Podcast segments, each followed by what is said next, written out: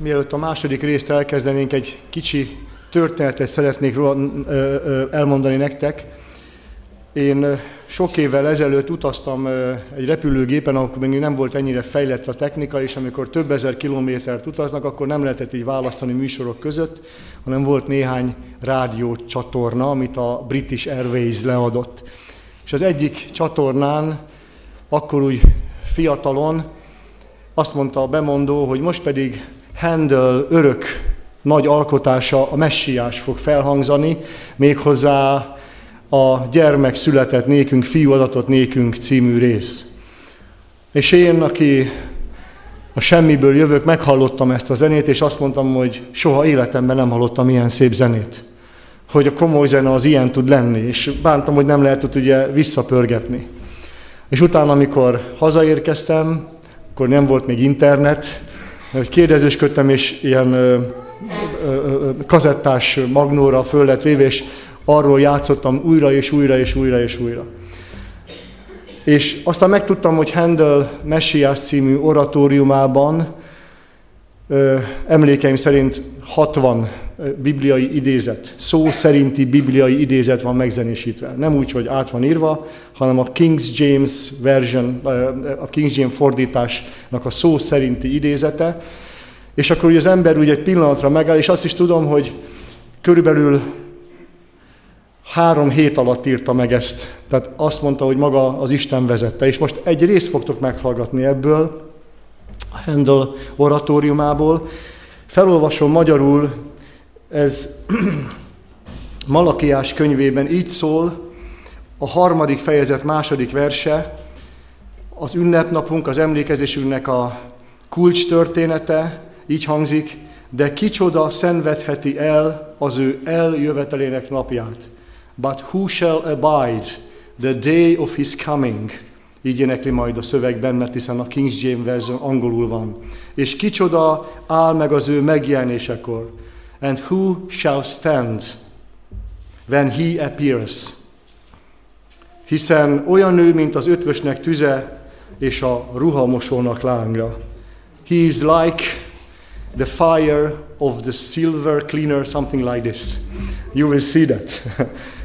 Who shall abide the day of his coming? I, nem akarok énekelni, de valami ilyesmi lesz. But who shall abide the day of his coming? And who shall stand? And who shall stand when he appears? When he appears. For he's like fun. And, and so on. Na szóval azért, hogy a vérkeringés meginduljon, és kérném a technikus kollégákat, testvéreket, hogy egy igazi énekestől hallgassátok meg. A szöveget azért mondtam el, hogy értsétek, hogy miről fog énekelni, amikor a tűz, akkor majd halljátok a zenében, hogy a tűz hogyan lángol a, a, a, az ezüst tisztítónál. Kicsoda szenvedheti el az ő eljövetelének napját, kicsoda áll meg az ő megjelenésekor, hiszen olyan, nő, mint az ötvösnek tüze és a ruham, ruhamosoknak lúgja. Hallgassuk meg!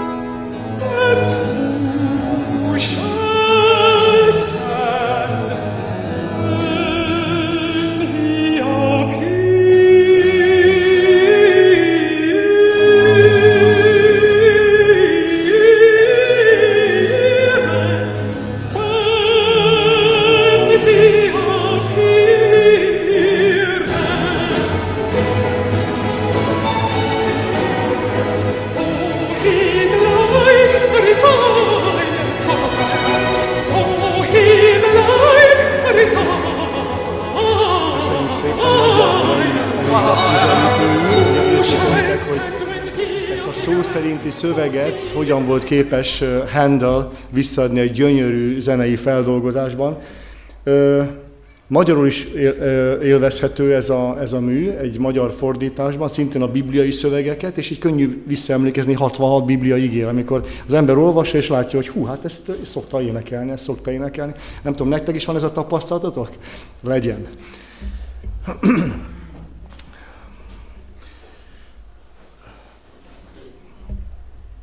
Ott fejeztük be az ebédszünet, a vacsora szünet előtt a fahéjas, lencse, leves ízének, még akkor nem voltunk a birtokában, hogy William Miller Dániel könyve 8. fejezete 14. verse alapján azt látta, hogy a Biblia leghosszabb idői proféciája, a 2300 éves profécia még nem teljesedett be, és azt olvasta, amit majd együtt is elolvashatunk, Dániel könyve 8. fejezet 14. verse, és mondta nékem, 2000 és 300 estvég és reggelig, aztán megtisztítatik a szent hely. Ezt olvasta William, William Miller, és a kor tudásának megfelelően azt mondta, 2300 évnek kell eltelnie, és a földet meg fogja tisztítani a bűntől Jézus. Visszajön Krisztus. Ha tudnám, hogy a 2300 év mikor telik le, akkor tudnám, mikor jön vissza Jézus. És ugye, ahogyan említettem az első részben, az volt a Biblia tanulmányos és szokása, hogy addig nem engedett el egy részt, amíg nem, nem talált valami segítő történetet, valami segítő párhuzamos ige szakaszt. Ugye azt már korábban is tudta, hogy az egy nap, egy profétai nap, egy a Biblia szövegében található nap, az egy évet jelent, ez nem volt neki gond. Azt a 2300 este és reggel, 2300 profétai nap, az 2300 év. 2300 évnek kell eltelnie, és megtisztítatik a szent hely, vagy más fordításban kiderül a szent hely igazsága, de kereste, hogy hol van ennek a 2300 éves proféciának a kezdőpontja. És a nyolcadik fejezetben semmiféle támponton nem talált Miller. Tovább olvasott, és azt látta, hogy a kilencedik fejezetben, a nyolcadik fejezet végén azt mondja Dániel, hogy ugyan eljött az angyal, próbálta nekem megmagyarázni, hogy mi a 2300 éves profécia jelentése és lényege, de én, Dániel, 27. vers, elájultam, és beteg voltam néhány napig, és felkett, felkeltem, és végeztem a király dolgát, és álmélkodtam a látomáson, de senki sem tudta megmagyarázni az értelmét. És imádkozott, ő is, mint William Miller, nézte azt, a, nem a könyveket, a tekercseket, és ott azt találta, hogy az ő tudása szerint, hogy a 2300 év az nagyon sok, neki Isten csak 70 évet ígért, hogy babiloni fogságban csak 70 év lesz, és nem 2300 év. Megijedte miatt. És tovább imádkozott. És akkor a kilencedik fejezetben azt olvasok, hogy jön egy angyal, aki azt mondja, hogy az Úr küldött engem, hogy értelemre tanítsalak téged. És most az idő szorítása miatt nem olvassuk föl a teljes részt, csak annyit, hogy mit mond az angyal. Azt mondja a 23. vers a 9. fejezetben, Dániel könyved, könyvében, a te imádkozásod, a te esedezésed kezdetén egy parancs, egy szózat támadt, és én eljöttem, hogy megjelentsem, mert te kedves vagy, vedd eszedbe azért ezt a szózatot, ezt a kijelentést, és értsd meg a látomást. Azt mondja az angyal, azért jöttem, hogy megmondjam neked a 2300 éves látomás jelentését. És mi, hogy kezdi, mi az első néhány szava az angyalnak? 77 lett levágva szabatot, milyen szép a magyar fordítás, szabatot a te népedre. Nem kell halálosan megrémülnöd. A te népedre nem 2300 éves fogság vár. A te népedre ebből a 2300 évből csak 490 év, 70-szer 7, 490 év vonatkozik. Ott látjátok az ábrán, hogy, hogy 77 a legalsó vonal, 77 vagy 490 év. És folytatja az angyal. Hogy vége szakadjon a gonoszságnak, és be, bepecsételtessék a bűn, és hogy eltöröltessék a hamisság, és elhozassék az örök igazság, és bepecsételtessék a látomás és a proféták, és felkenettessék a szentek szentje. Tudd meg azért, és vedd eszedbe, a Jeruzsálem újjáépítése és helyreállítása, mármint város, újra megkapja a városi jogokat, felől való rendelet kiadásának napjától a messiás fejedelem eljöveteléig, második sor párhuzamosan, 7 hét és 60 és 62 hét van, ez az összesen 69 hét, tehát 483 év. Azt mondja az angyal Dánielnek, 483 évvel azután, hogy kiadják a rendeletet Jeruzsálem helyreállítására, a messiás megjelenik a városban. Ez elég pontos kijelentés?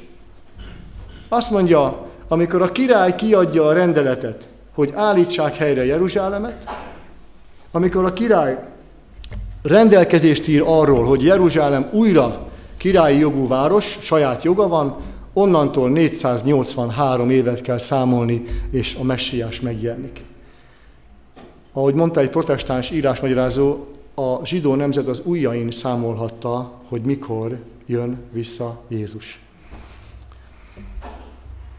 És azt folytatja tovább, a 62 hét múlva, ugye van a, van a 7 hét meg a 62, tehát a 69. hét végén már csak egy hét van hátra, a 483 év múlva pedig, után a messiást kiírtják, és senki sem lesz. És a várost és a szent helyet, a templomot elpusztítja a következő fejedelem népe. Itt nincs mellébeszélés. 483 év múlva megjelenik a messiás, és utána ki fogják őt írtani, és senki sem segít rajta. És miután a messiást megölik, utána egy fejedelem, egy uralkodó el fogja pusztítani Jeruzsálem városát és a templomot. És azt mondja még tovább, és soha többé nem építik újjá.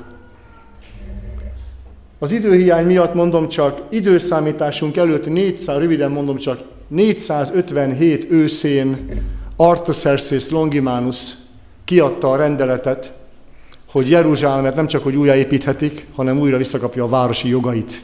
Ez az egyetlen rendelet, amit, ami restoration, ami helyreállításról szól, nem pedig a város megépítéséről csak pusztán.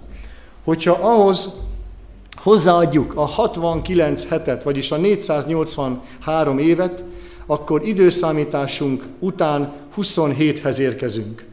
És időszámításunk szerint 27-ben Jézus felkenik.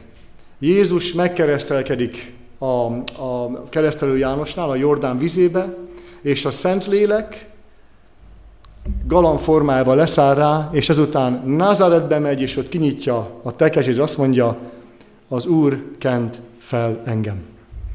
27-ben pontosan mit mondott a profécia? Megjelenik a messiás. A messiásnak a jelentése a felkent.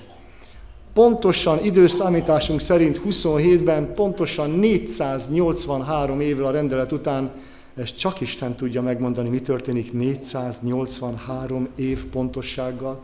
Én azt sem tudom, hogy hogyha ma este az, amelyek mi fog történni. De ti se tudjátok. Onnan tudjuk, kicsoda olyan Isten, mint én, aki megjövendelöm előre az eljövendőket, aki előtt nincsen titok. Azért mondom meg neked, hogy tudd, hogy miben hiszel. Tudd, hogy kiben hiszel. Tudd, hogy ez egy mindenek fölött álló intelligencia, szeretet, ő maga az Isten. 27-ben messiás messiás lesz, felkenik a messiást, és mi történik? Három és fél év múlva a kereszten meghal 31 tavaszán.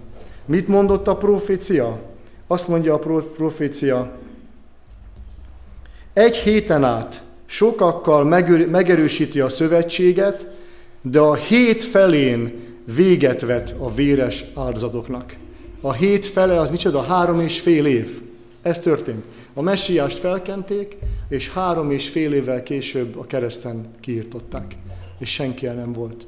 És a halálával megszüntette az áldozati rendszert. Többé már nem volt szükség bárányok leölésére, hiszen a bárány, aki az Isten bárányára mutatott, nem kell leölni, mert magát az Isten bárányát megölték. A profécia szó szerint teljesedett, Jézus három és fél évig munkálkodott. És azt mondta a tanítványoknak, miután elküldte őket feltámadása után, ne menjetek a pogányok városaiba, hanem, szam, hanem csak is a, a, a, az Izrael népének el, eltévedt nyájához. Három és fél éven keresztül a hiányzó három és fél év az utolsó hétből még a zsidó népnek szólt. Még a zsidó népnek szólt. És 34-ben, amikor lezárult a, a, a 490 év, megkövezték Istvánt, onnantól kezdve a zsidó nép, mint választott nép, üdvösségi szerepe megszűnt. Ugyanúgy a zsidók között számtalan keresztény van, keresztény élet. Számtalan van, aki a világosságot követi, de mint nép üdvösség szempontjából, ahogy a profécia mondta, 490 év szabadott rájuk, onnan már nincs tovább. Ha Izraelről beszélünk, akkor az már a lelki Izrael. Na de mit is mondott az angyal? Miller észrevette, hogy, hogy, hogy a 490 éves profécia napra pontosan teljesedett. És azt mondta az angyal, a 490 évet le kell vágnod abból a látomásból, a 2300 évből, aminek a magyarázatra jöttem neked. És Miller felismerte, akkor a 490 éves profécia a nagyobbik 2300 éves proféciából lett lemetszve, és a kettő profécia egy kezdőpontban kezdődik. Ha tudom, mikor kezdődik a 490 éves, 70x7 éves profécia, akkor tudom, mikor kezdődik a 2300 éves profécia. És könnyű kiszámolni. 457-hez, hogyha valaki hozzáad 2300 évet, akkor 1844-hez jut. A profécia azt mondja, 2300 év, és megtisztítatik a szent hely. Amikor ezt megértette William, William Miller, akkor a szívét olyan melegség árasztotta el, azt mondta, én 50 felett vagyok. Nem tudom ezt elmondani, családi körben ismerősöknek beszélte el, és arra vágyott, hogy egy lelkész felcsípja a témát, és ő vegye át, és mondja el mindenkinek, mert számításai szerint 1844-ben meg fog jelenni Krisztus, hogy eljöjjön értünk. Micsoda üzenete volt. Először azt gondolta, hogy 1843, hiszen elfeledkeztek arról, hogy nincsen nulladik év az időszámításban, ezt most nem magyarázom meg, de majd a szünetben vagy otthon valaki átnézheti. Ugye időszámításunk számított egytől időszámítás, időszámításunk előtt egytől, időszámításunk után egyig nincsen két év, mínusz egy, meg kettő lenne a plusz egy, de az időszámításban időszámításunk előtt egyből, egytől, időszámításunk után egyig csak egy év telik el. Tehát matematikai kivonással, összeadással nem jön ki az 1844. Ezt tudni kell a naptár sajátságát, hogy nincs nulladik év. Jó, ez csak így elárultam nem a szünetbe, de hogy ezért először 43-at gondolták, utána 44 tavaszát, és aztán rájöttek, hogy 44 ősze az, és akkor várakoztak Krisztus megjelenésére. Nem szükséges beszélnem arról az örömről, mondja William Miller, amely szívemet a boldog kilátás reményében betöltötte, sem pedig lelkemnek arról a forró vágyáról, hogy részem legyen a megváltottak boldogságában.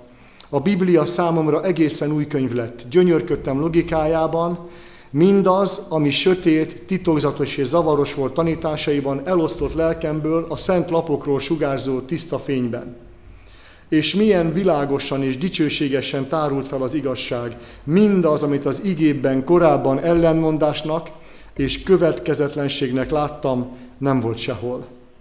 És bár volt olyan rész, amelyről nem állíthattam, hogy teljesen értem, de az igéből oly sok fény áradt, amely sötét elmémet megvilágította, hogy gyönyörűséggel kutattam tovább.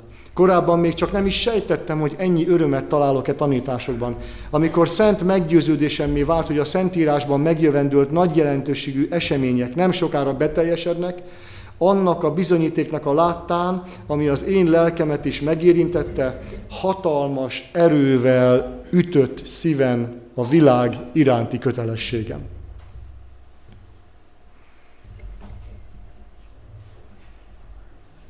Szeretném megkérdezni tőletek, drága testvéreim, nekünk van a világ iránti kötelességünk? Nekünk van hasonló világosságunk, mint Miller Vilmosnak? Mi is érezzük ennek a felelősségét, ennek a nyomását, hogy Isten olyannal bízott meg, amihez picinek, porszemnek érezzük magunkat? És azt mondjuk, Uram, ez a te műved. Az én porszememet illesz bele ebbe a képbe, hogy hadd töltsem be azt, amire engem elhívtál.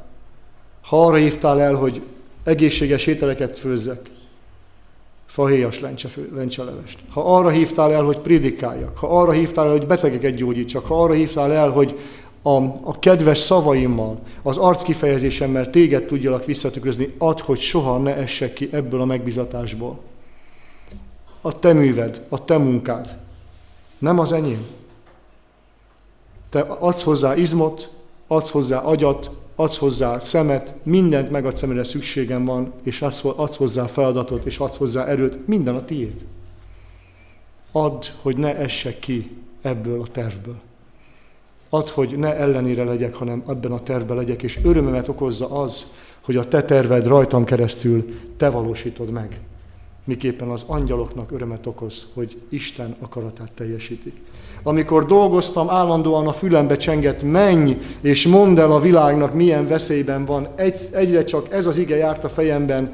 Ha ezt mondom a hitetlennek, hitetlen halálnak halálával halsz meg, és te nem szólandasz, hogy visszatérítsd a hitetlent az ő útjáról, az a hitetlen védke miatt hal meg, de vérét a te kezedből kívánom meg. De ha te megintetted a hitetlent és az, az ő útja felől, hogy térjen meg róla, de nem tért meg útjáról, ő védke miatt meghal, de te megmentetted a lelkedet. Úgy éreztem, mondja William, William Miller, hogy ha a gonoszok hatékony figyelmeztetést kapnának, tömegek térnének meg, ha pedig nem figyelmeztetem őket, Isten vérüket az én kezemből kéri számom. Testvérem, a világosság felelősséggel jár. Azt mondta Ellen White-nak a fivére, többet ne olvas nekem a Bibliából, Ellen. Annyi minden van benne, és annyi minden felelősség van már így rajtam, hogy nem akarom tovább. Nem akarom hordozni ezt a terhet, emberek vagyunk.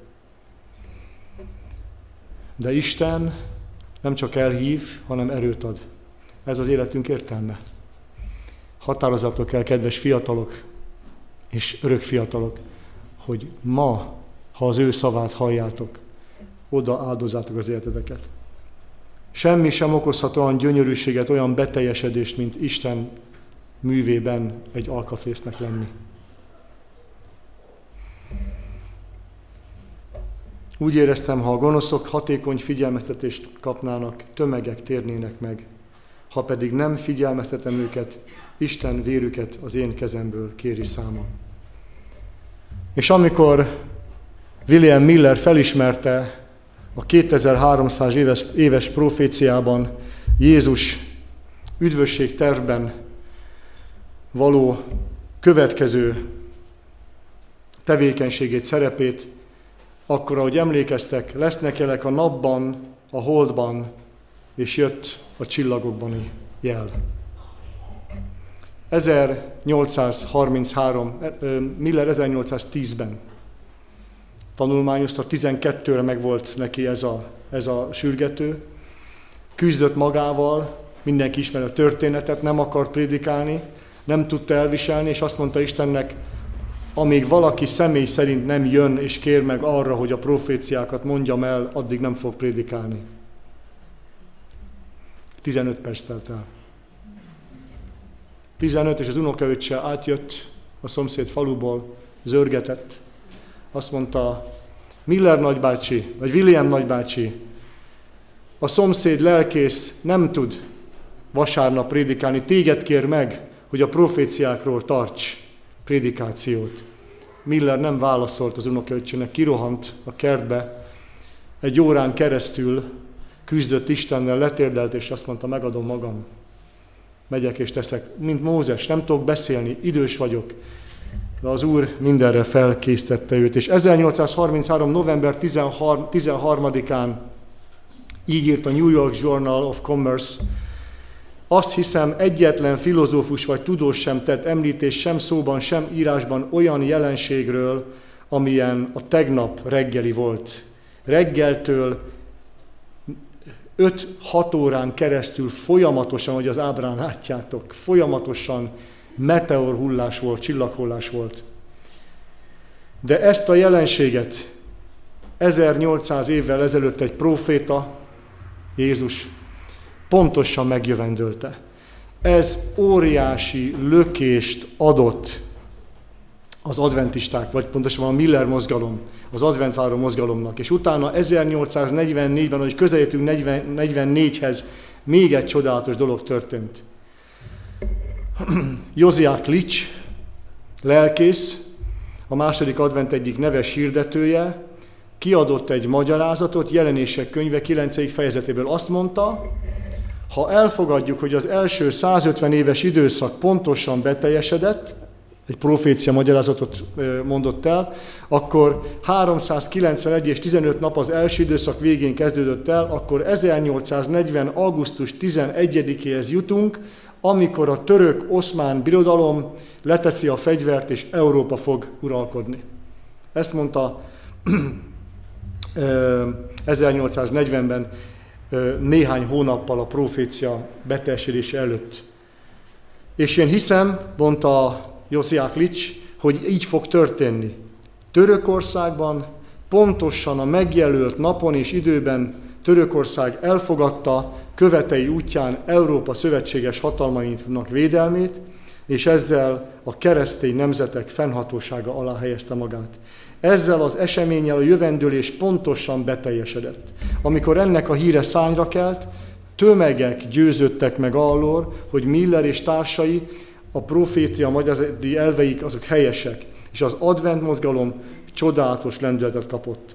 Tanult és rangos emberek Millerhez csatlakozva prédikálták és publikálták nézeteit, és 1840-től 1844-ig. Mi történt 1844. október 22-én?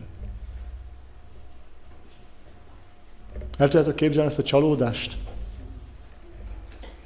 Be tudod tenni magad abban a helyzetben, hogy valaki évtizedekig tanulmányozza a Bibliát, együtt tanulmányozzák, imádkoznak, meggyőződnek a profécia magyarázat az idő helyességéről, a Jézus által megjövendőlt jel, az utolsó, a csillaghullás megjelenik, még megerősítőget abban, hogy Jézus jön, és 1844. október 22-e elmúlik úgy, hogy várnak, néznek föl az égbe, és Krisztus nem jön. El tudjuk képzelni ezeket az őszinte embereket, akik vagyonukat nem sajnálva, életüket odaáldozva. A, az utolsó évben nem végeztek el a betakarítást, tudták, hogy felesleges. Komolyan gondolták. Teljesen komolyan gondolták. Ott álltak, és Jézus nem jelent meg. Nem tudom, hogy hogyan tudnánk belehelyezkedni ebbe a lelki állapotba. Amikor várod a megváltót, ez minden reménységed, és Jézus nem jelenik meg. Dániel könyvét, a csukott könyvet megfejtik, a világosság nagy lesz, jelenések könyvének fényében megmagyarázzák, és Jézus nem jön vissza. Jelenések könyve tizedik fejezete így, így ír a, erről. Egy szózatot hallottam az égből, amely ezt mondta nekem. Menj el, és vedd el azt a nyitott könyvecskét, Dániel könyve, amely a tengeren és a földön álló angyal kezében van. Elmentem azért az angyalhoz, mondtam neki, ad nékem a könyvecskét, és mondta nekem, vedd el és edd meg. Azaz vedd el, értsd meg, nyisd ki, és tedd magadévá. és megkeseríti a te gyomrodat, de a te szádban édes lesz, mint a méz. Olyan élet örömmel hirdették az üzenetet, mint amilyen, mély, amilyen mézédes a méz a szájban. De azt mondta a profécia, te megfejted a csukott könyvecskét, a nyitott könyvet ugye megkapod, magadévá teszed, hirdetni fogod, de megkeseríti a gyomrodat. Elmentem azért, elvettem a könyvecskét az angyal kezéből, és megettem azt. És az én számban olyan édes volt, mint a méz. Én is, amikor megettem azt, keserűvé tette a gyomrom. A legnagyobb hírnökök a kereszténység történetében nem a legnagyobbakat csalódták? Az apostolok úgy küldte ki őket Jézus, menjetek el, hirdessétek, hogy bétölt az idő, eljött az Isten királysága. És ők elmentek és hirdették. És tudni vélték, hogy Jézus azt, azt ígéri, hogy be fog ülni a trónba. És onnantól kezdve övéki lesz a földi királyság. Ők hirdették, és a csalódásuk az lett, hogy a, az urukat a keresztel látták megfeszítve. Megverem a pásztort, és elszéld a nyár, és mindjárt elszélettek. És az emmósi tanítványok mentek párosan szépen hazafelé, és arról beszélgettek, hogy micsoda csalódásuk volt. És Isten előre tudta ezt a csalódást. El fog széledni a nyáj, amikor a pásztort megverem. De azt is tudta, hogy ebből a csalódásból micsoda születés származik. Azt mondta, és mondd meg Péternek, hogy várom őt. És mondd meg a tanítványoknak, hogy várom őket, akik nem hittek. Hirdették a legnagyszerűbb üzenetet, bétölt az idő, eljött az Istennek a királysága, és csalódniuk kellett, a messiást halva látták, sírba tették, és minden reményük oda, oda veszett. És mit mondott itt jelenések könyve tizedik fejezete?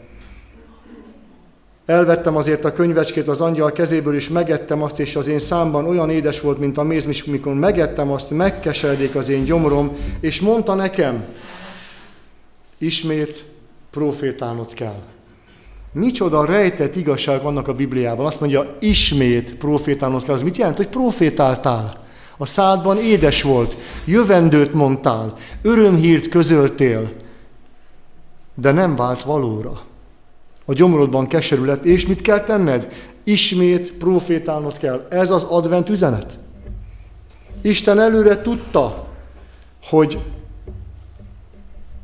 hirdetni fognak egy üzenetet, eljött az ő ítéletének órája, mindenki készüljön Jézus visszajövetelére, ez Isten szándéka volt, de közben, amit hirdettek, az nem az volt valójában, amit ők gondoltak. Van, aki azt tanácsolta közülük, hogy bizonyára az idői számítással van probléma, de azon nincs probléma. A 490 év teljesen pontosan beteljesedett. A 2300 év is, a jelek is megjöttek. És amikor közelebbről megvizsgálták, mit is mond Dániel könyve 8. fejezetének 14. verse? Azt mondja, 2300 estvégig és reggelig, és megtisztítatik a szentély, vagy kiderül a szentély igazsága. Ebben két állítás van. A 2300 év és a szentély. És Millerék nem tudták, vagy nem néztek utána, lám, lám, hogy micsoda a szentély. Ha a 2300 éves év a stimmel, az rendben van, akkor valami probléma van a szentéllyel. És ez világított rá számukra egy kibontakozó, utolsó időknek szóló világosságra, amit semmelyik másik felekezet nem hirdetett. Ők maguk se tudták ezt. Egy olyan igazságrendszer nyílt meg előttük a csalódás utáni vizsgálatban, ami lélekben megengedi nekünk, hogy követhessük Krisztust valóban. Hát nézzük meg akkor együtt, megnézzük együtt, hogy akkor mi volt ez? Na nézzük.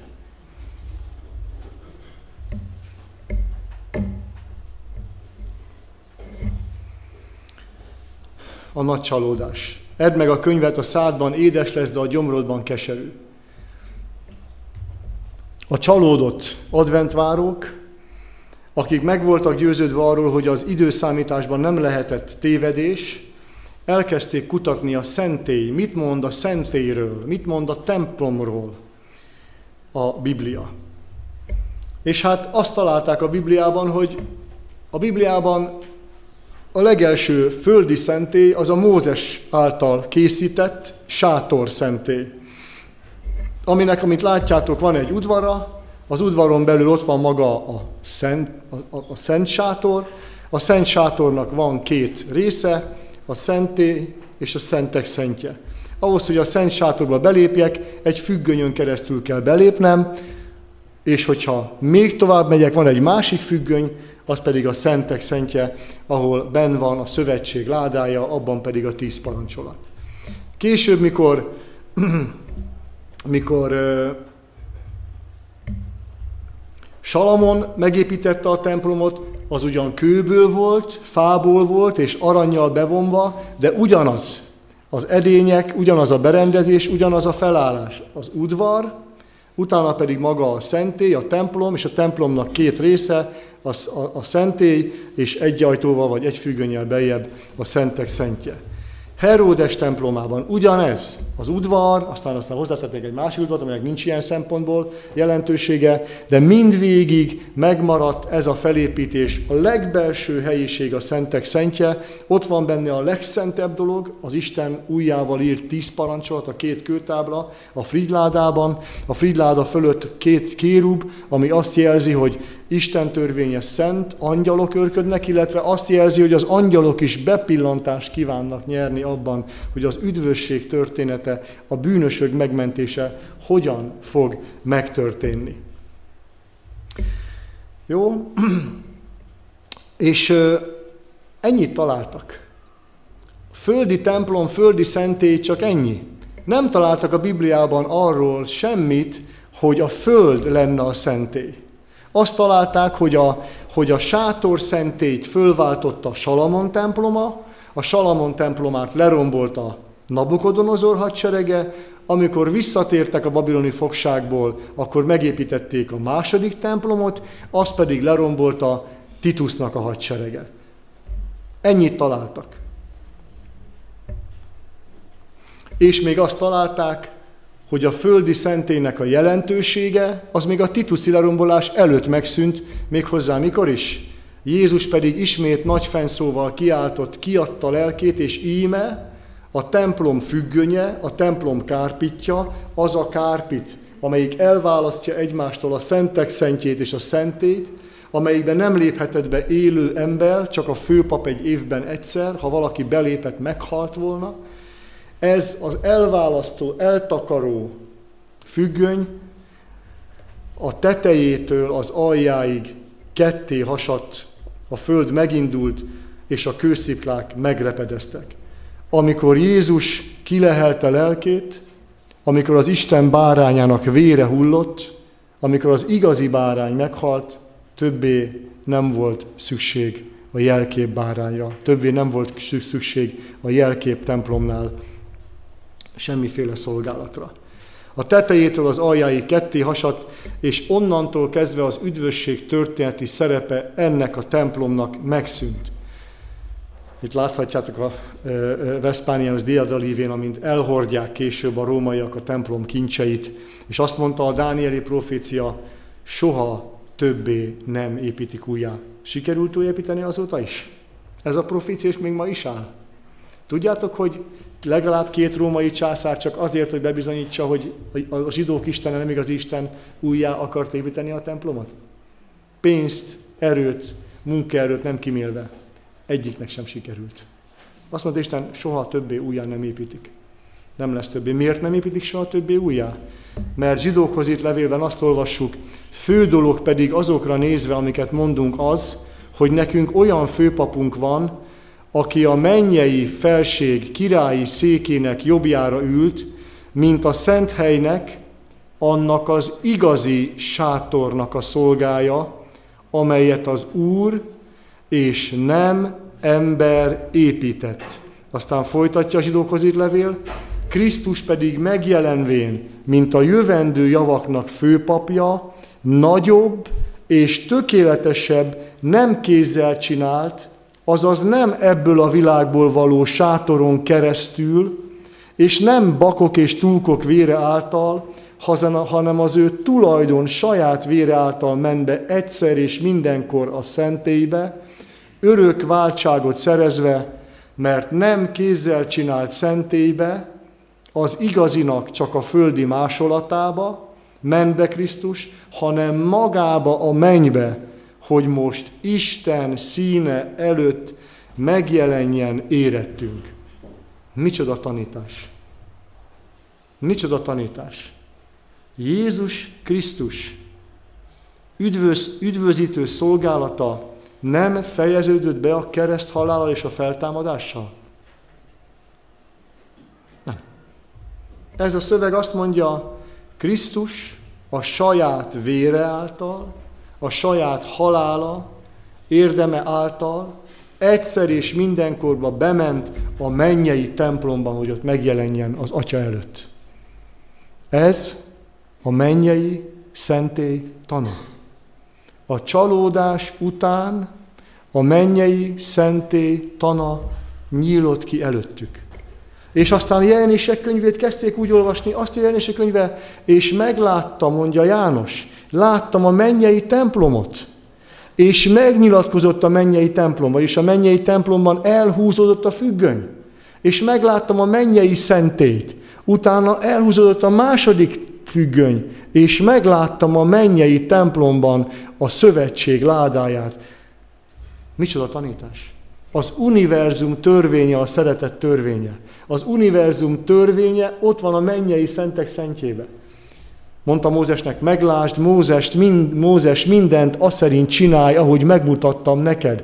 A Héber szövegben a miniatűr szerint csináld meg. A földi templom bemutatta a mennyben zajló eseményeket. Krisztus a saját vére által megjelenik Isten színe előtt, és értünk könyörög. Azt mondja, nem az ő érdemeiért, nem az ő cselekedeteiért, nem az ő jó viselkedése miatt, nem az ő templomba járása miatt. Atyám, én meghaltam érte, én vagyok a bárány, aki a véremet ontottam, mert annyira szeretem. Töröld el az ő vétkeit. Bocsásd meg az ő vétkeit. Krisztus a vérével megy Isten elé, az Atya elé. Nem azért, mert az Atya nem akar megbocsátani, csak hogy mi megértsünk valamit. És azt mondja, én Józsiért jöttem. Én Júlcsiért jöttem. Én Jánosért jöttem. Azért jöttem, hogy bocsásd meg nekik. Nem tudják, mit cselekszenek. Én életemet adtam érte, és meghaltam érte, hogy neki ne kelljen meghalni. És az atya azt mondja, a te véred, és megbocsátok neki. Minden ember, minden egyes emberre elhatott az élet megigazulása. Nem az ember tesz valamit, aminek hatására Isten cserébe tesz valamit, hanem Isten úgy szeretett bennünket, hogy amikor még bűnösök voltunk, meghalt értünk, amikor bűnösök vagyunk, meghal értük, nincs semmi elvárása azért meghalt értünk, hogy mint bűnösöknek még egy esélyt adjon. Akár tudsz róla, akár nem akár tudsz róla, akár nem, Jézus meghalt, érted, és ma azért élsz, ha bűnös vagy, és soha nem hallottad a nevét, vagy hogy Isten tagadó vagy, azért élsz, azért veszel levegőt, azért van lehetőséged, mert Jézus meghalt, érted, és elment az atyához, és azt mondta, bűnei meg vannak bocsátva. Akár keresztény, akár nem.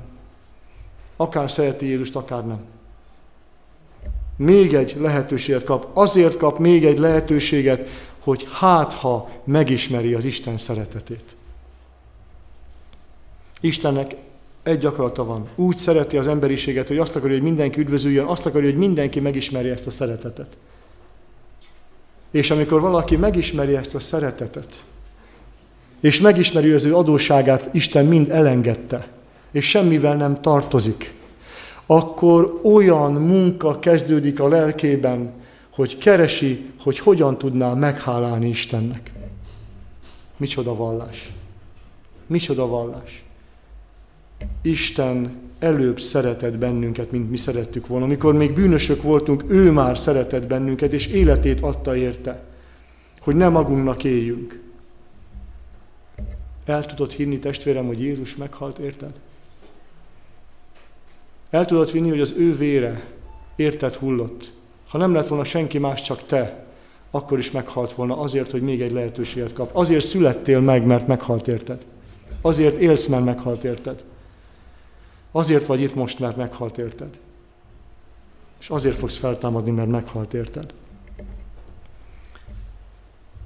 És íme az égnek felhőjében, mint valami emberfia jött, és ment az öregkorúhoz, és elejébe vitték őt.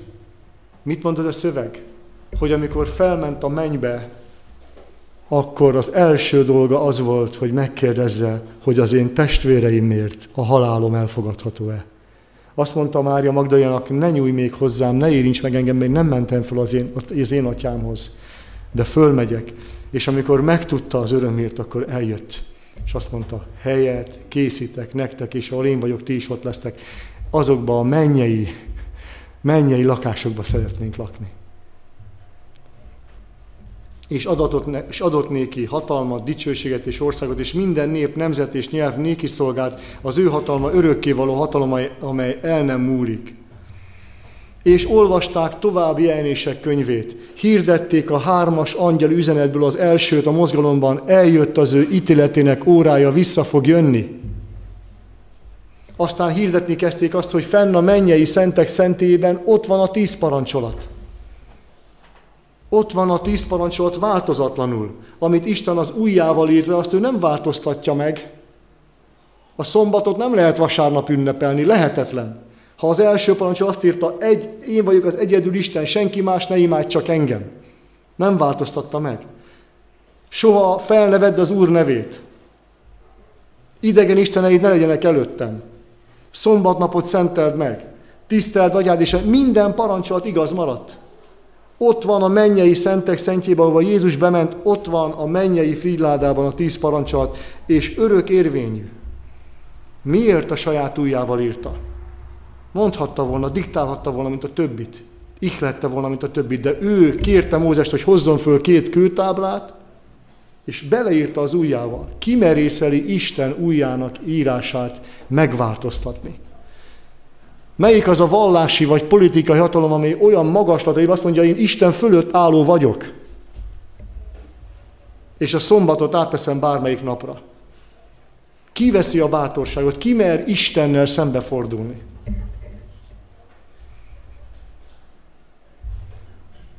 A szentélytana, a szombattana kinyílt előttük. Olyan világosságot kaptak, ami még soha előtte ember számára nem volt.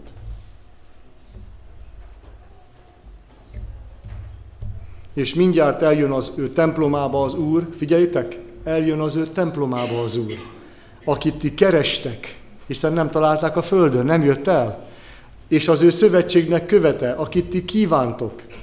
És íme eljön, azt mondja a seregeknek, Ura, And who shall abide the day of his... És kicsoda szenvedheti el az ő eljövetelének napját hiszen olyan ő, mint az ötvösnek tüze és a ruhamosoknak lúgja, és ül, mint ötvös és ezüst tisztogató, és megtisztítja a lévi fiait, felismerték, hogy Jézus az utolsó szolgálatában megtisztítja a bűnösöket, az élő bűnösöket, megtanítja őket arra, hogy hogyan lehet a bűntől megszabadulni. Ez az ígérete. Azt mondja, azt az üzenetet bíztam rád, hogy amikor eljövök, lesznek a földön olyanok, akik az Isten királyi széke előtt fedhetetlenek, akiknek szájában nem találtatott álnokság, akik követik a bárányt valóva megy, akik szüzek, nem fertőztették meg magukat hamis tanításokkal. Ezek vagytok ti. Ez az utolsó generáció, ezek vagyunk mi az 1844. október 22-i csalódás után olyan a jelen való kornak való igazságot tárt föl Isten a szemük, a szemük előtt, ami is rájuk bízta, hogy ezzel minden emberhez menjenek el. És minden embert készítsenek föl a Jézussal való találkozás. És bízzák Istenre, hogy ő majd, mint az ötvös, mindenkit megtisztít. Mindenkit megtisztít. Kételkedsz abból, hogy belőled lehet igaz ember? Kételkedsz, ugye? Kételkedsz? Persze, hogy kételkedsz, ott vagy a kezében. Azt hiszed, hogy tiszta vagy? Ha reményt lát abban, hogy ezt a gyertyatartót még tisztává tehet, és behelyezheti a fény templomába, ha reményt lát erre, akkor elkezdi alkalmazni. Előbb finoman, az még nem fáj. Amikor mélyebbre megy, akkor a lelkedben feltár olyan szenvedélyeket, olyan indítatásokat, amiről nem is tudsz, hogy az te magad vagy. Amiről tudod, hogy meg kell szabadulni, tudod, hogy ott vannak régóta, és tudod, hogy nem megy, és akkor azt mondja, gyere hozzám, és kér tőlem segítséget. Én előre megígértem, hogy ötvösképpen el foglak téged készíteni a velem való találkozásra. Jelenések könyvének harmadik fejezetében olvassuk. Boldogok azok, akik mostantól halnak meg. Ezek mi vagyunk? Boldogok azok, akik mostantól halnak meg, mert az ő cselekedetei kísérik őket. Boldogok azok, akik a hármas angyali üzenetbe vetett hittel halnak meg, mert ezek meglátják, hogy Krisztus eljön az ég felől az angyalokkal. Ez az elpecsételés üzenete, ez az utolsó korszaknak szóló üzenet, amit ránk bíztak, és amelyek hangzania kell. Lépjünk Miller Vilmos nyomába. Ne kövessük a tömeget. A magunknak értsük meg a Bibliát. Magunk határozzunk el, kössünk szövetséget az Úrral. Uram, ments meg engem, naponta újítsd meg bennem a lelket. És támogassuk egy, egymást ebben. Imádkozzunk egymással, egymásért. És szeressük egymást. Jézus által. Amen. Menjen jó atyánk, szerető Istenünk. Jézus Krisztus nevében jövünk hozzád, porszemek, esendő lelkek, bűnösök. Köszönjük ezt a csodálatos szeretetet, köszönjük ezt a világosságot, amit ránk árasztasz, hogy azt akarod, hogy fényben, világosságban járjunk, mint a te gyermekeid, a világosság gyermekei. Azt akarod, hogy mi értünk, odaáldozzuk a mi életünket, szent és tiszta áldozatul. Hogy minden percünket, minden napunkat a Te jelenlétednek tudatában éljük. Hogy megtapasztaljuk a veled való járás örömét, dicsőségét. Ennyi atyánk, bevalljuk, hogy oly sokszor kiszorulsz a gondolatainkból. Bevalljuk, hogy oly sokszor megszégyenítünk nem csak gondolatainkkal, gondolat, gondolkodás módunkkal, hanem beszédünkkel, cselekedetünkkel is. Köszönjük, hogy Te megbocsátó Atya vagy. Köszönjük, hogy Te tártkalokkal vársz minket. Azt mondod, hogy térjünk meg, valljuk be bűneinket, és higgyünk abban, hogy Te minden nap új életet adsz nekünk. Segíts nekünk, hogy családjainkban, gyermekképpen, szülőképpen, családtagképpen, rokonképpen, de tágabb környezetünkben, munkatársaképpen, bármilyen emberrel találkozunk, akkor valahogyan téged tudnánk neki megmutatni az életünkkel, a szavainkkal. Mennyi atyánk, ez a szívünknek a vágya. Kérünk, hogy te töltsd be ezt. És add, hogy bizalommal forduljunk hozzád mindenkor. Köszönjük ezt az alkalmat. Köszönjük, hogy emlékezhetünk a hithősökre, emlékezhetünk a pionírokra, akik példát mutatnak nekünk. Menj, atyánk, megalázzuk magunkat, és egyedül te benned bízunk. Jézus által. Amen.